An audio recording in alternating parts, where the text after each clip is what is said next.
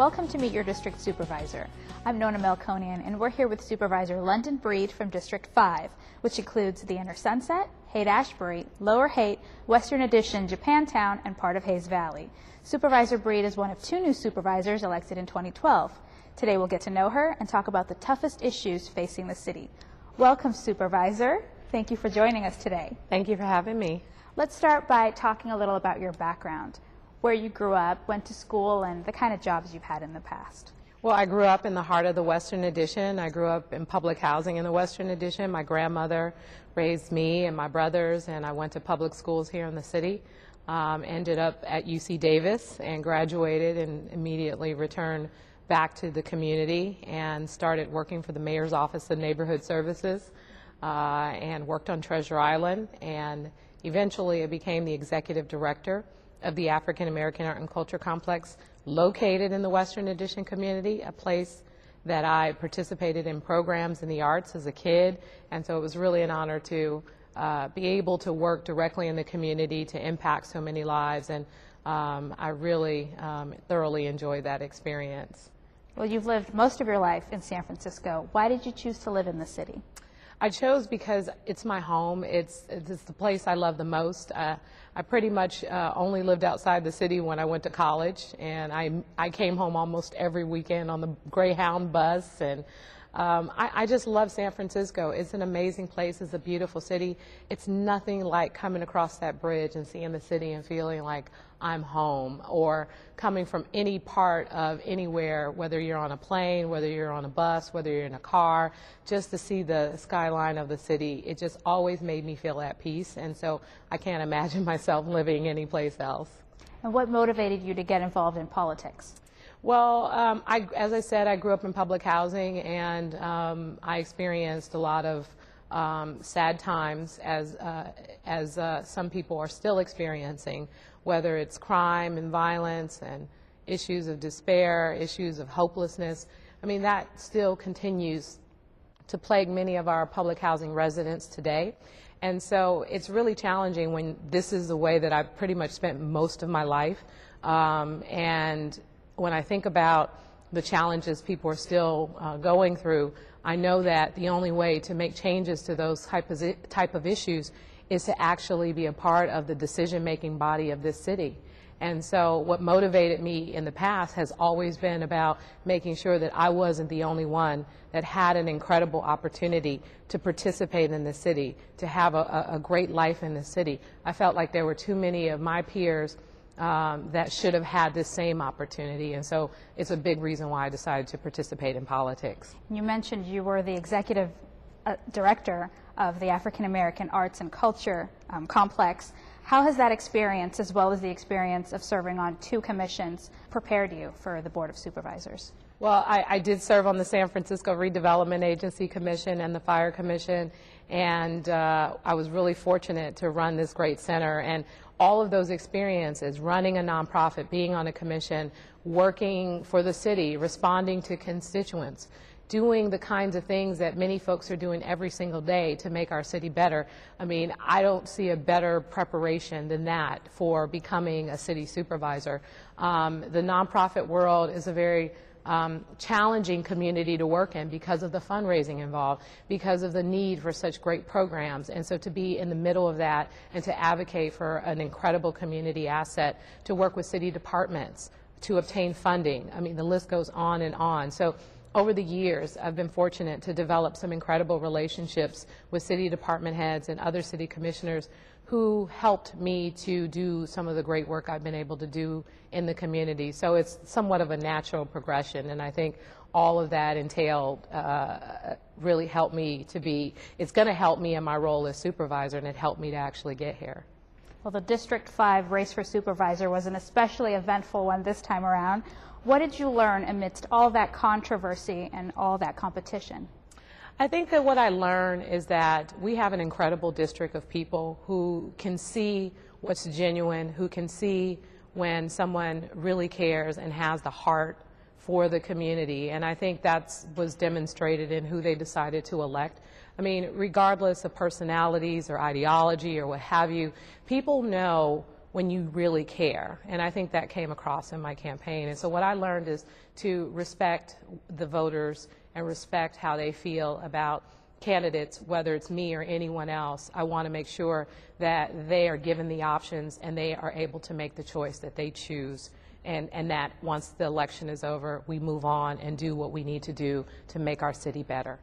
Where do you place yourself on the political spectrum? Are you more progressive, centrist, or more on the conservative side? Uh, that's a really challenging question because, I mean, throughout the campaign, I made sure that I didn't define myself as either because I think that what it does is, in a lot of ways, it divides our city. I think clearly um, when you have a desire to run, you have a desire to serve, you really care about what happens in San Francisco, you just have a different way at which you believe we should go about doing that. And I just think that I don't necessarily see myself in one particular category because I have different feelings about different situations based on my various experiences of growing up in the city. And so my, my, my commitment to San Francisco trumps any ideology I might have. I mean, I'm going to need to make decisions that impact people's lives. And so I have to make sure that I'm being responsible in those decisions, and I, I can't let ideology get in the way of that. And it seems the city is always dealing with complicated issues, as you mentioned. What do you feel are some of the biggest issues facing San Francisco right now? I think there are a few big issues, but in particular, my priority is public housing. Um, the fact that it's a neglected community is really um, a problem for me. The fact that they're still dealing with rodent infestation and some of the challenges of, of job opportunities. I, I, think this city is a wealthy city. We spend a lot of money on social services in our city, but why are these social services not impacting people's lives in a way that it's changing people's lives for the better?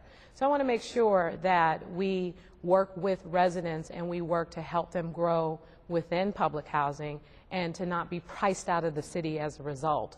I think that's one of the big issues. The other issue is connecting people to job opportunities, long-term employment, stable employment, employment that, that gives people dignity, that gives them pride. I mean, everyone wants to take care of their family.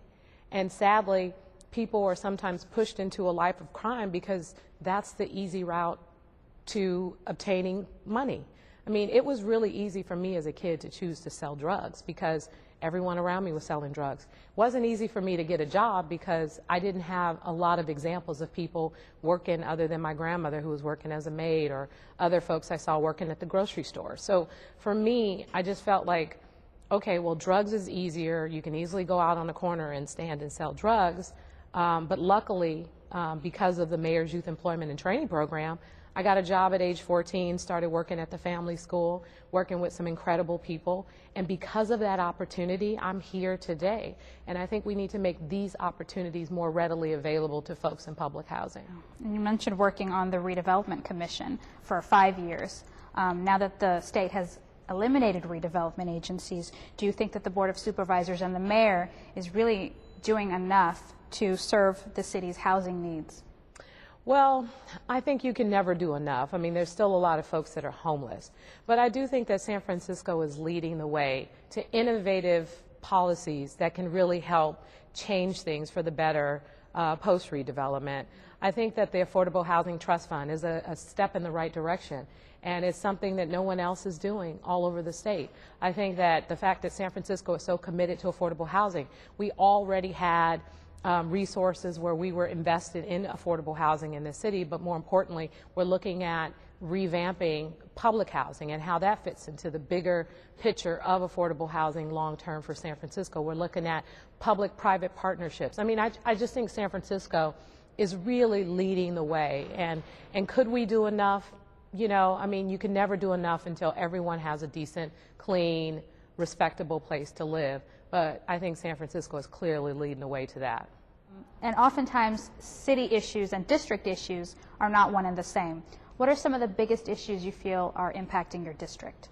Well, the challenges of um, homelessness, um, of uh, folks that are um, in the kind of upper eight hate community, uh, making sure that we are providing resources to this population ag- more aggressively than we have, making sure that we are cracking down on folks who might be breaking the law and making it really challenging for not just other homeless people, but for folks who live in the community, making sure we're activating that area so that families feel safe at being a part of that community.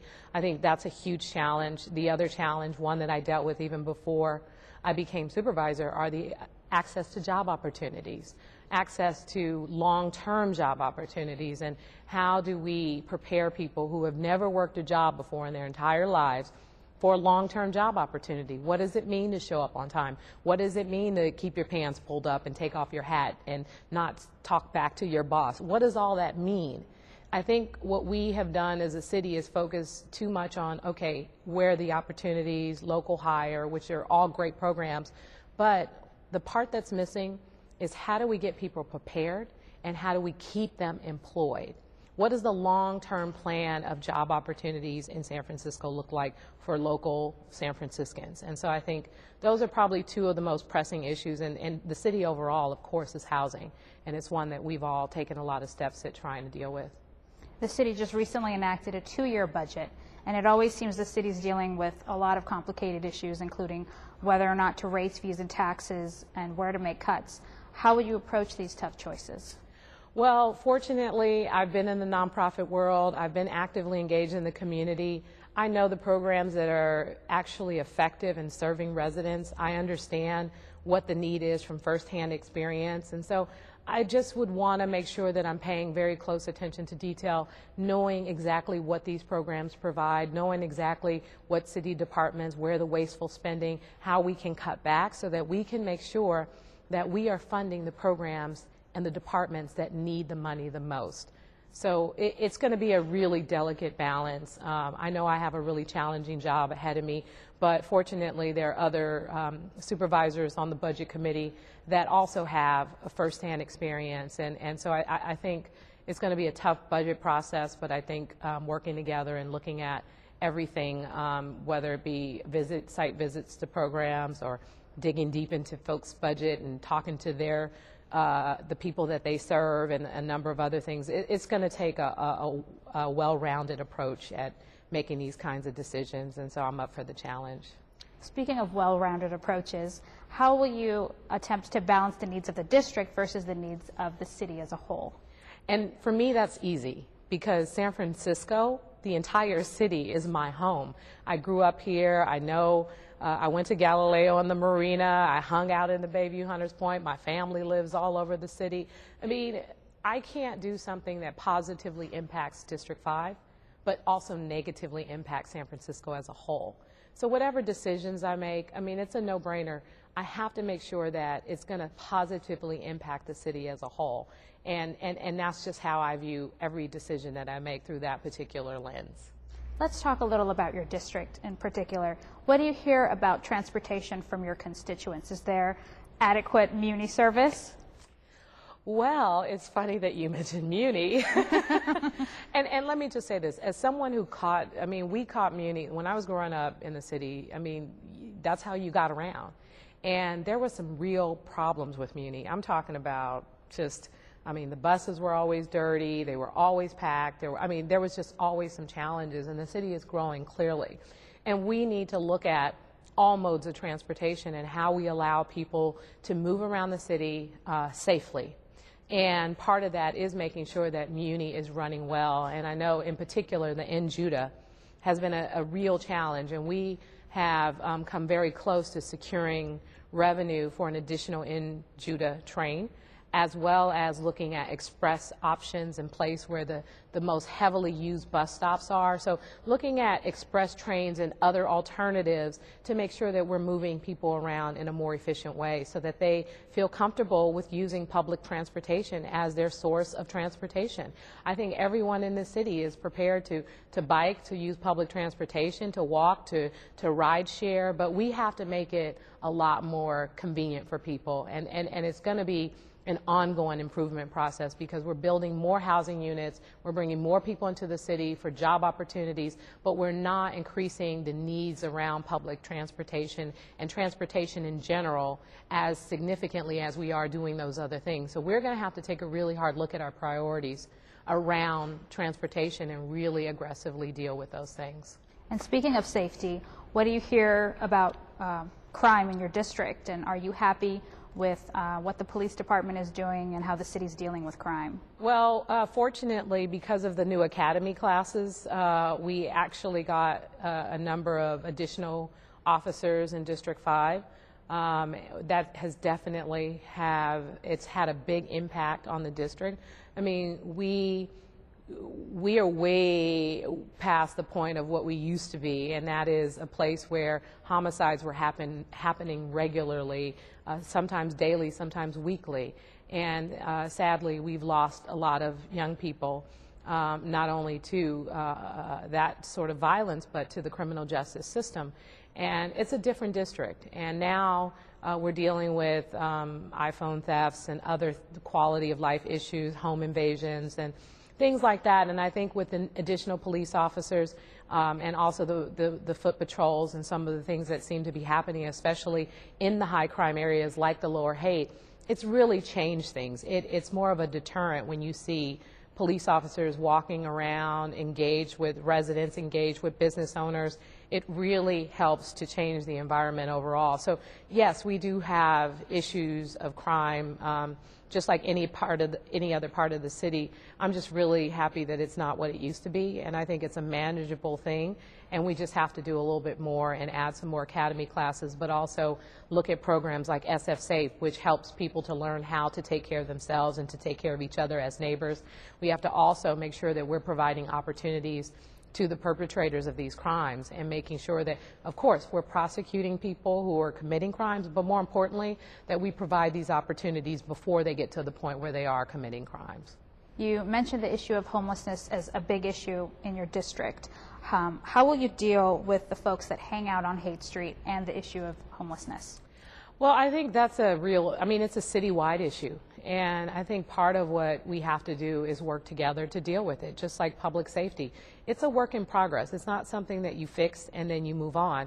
It's something that you continue to work with. I mean, San Francisco is an attractive place to people in general, so we're going to get folks from all over homeless, non-homeless, and I think part of the balance is making sure that social service agencies that provide support to homeless uh, individuals are available, that they have the resources they need that they're held accountable to be out there and working and talking to folks who are interested in services. And the other issue is that, you know, we do have, sadly, you know, an increase in crime in the area as a result of an increase in the homeless population. And so having a police presence, which we've had, Park Station um, has been really active in not only um, being out there and, and enforcing the law, but doing what police are not required to do, offering opportunities for services.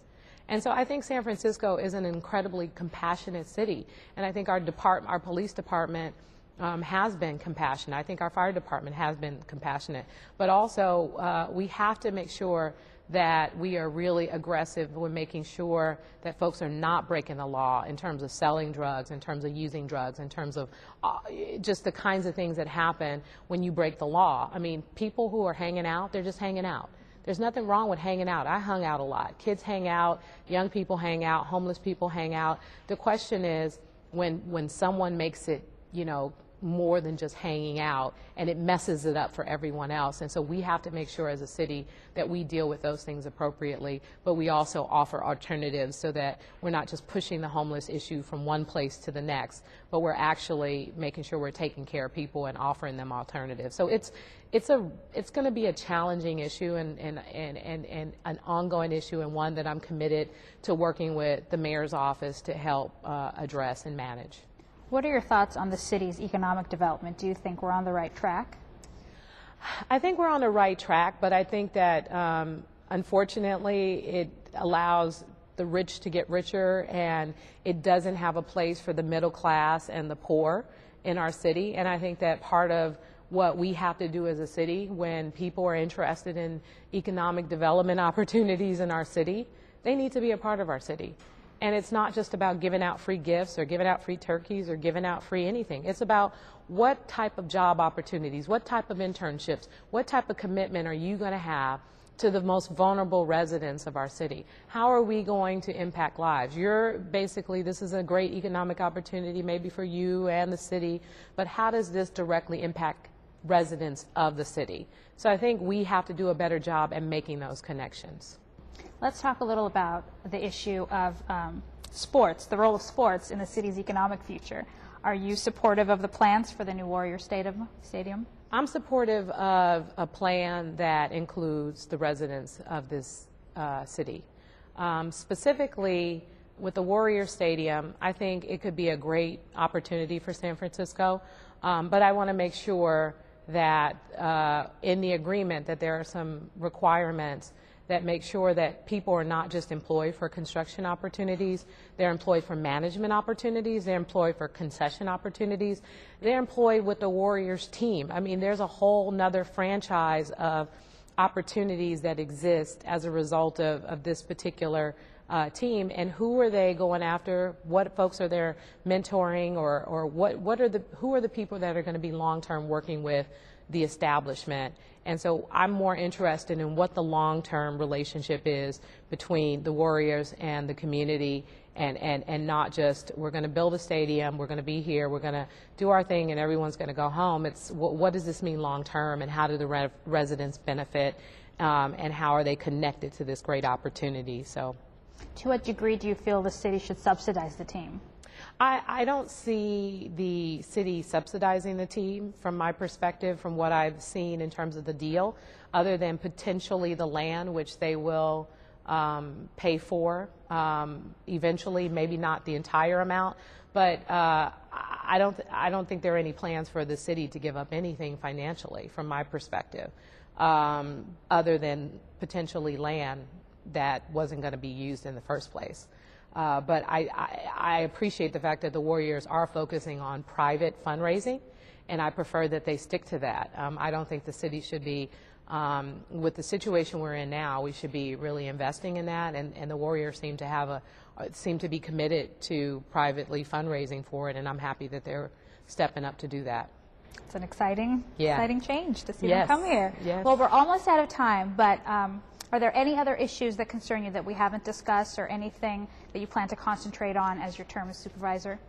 I think one of the things that I really want to concentrate on is making sure that we are collaborating more because as a city we're growing, resources are being stretched thin, and it's going to be important that organizations collaborate, city departments collaborate, that we don't just operate in our own little departments, our own little sections of the city, but how do we come together to make sure that, for example, Upper Haight with a lot of great businesses, a lot of great opportunities for internships for young people to grow and work in these particular businesses. So my goal as supervisor is to begin the process of connecting people so that, you know, we have folks who are living in the community, working in the community, growing in the community, and supporting one another. It, it's one of the things I care about most, and I'm really looking forward to bringing people together as supervisor. Great.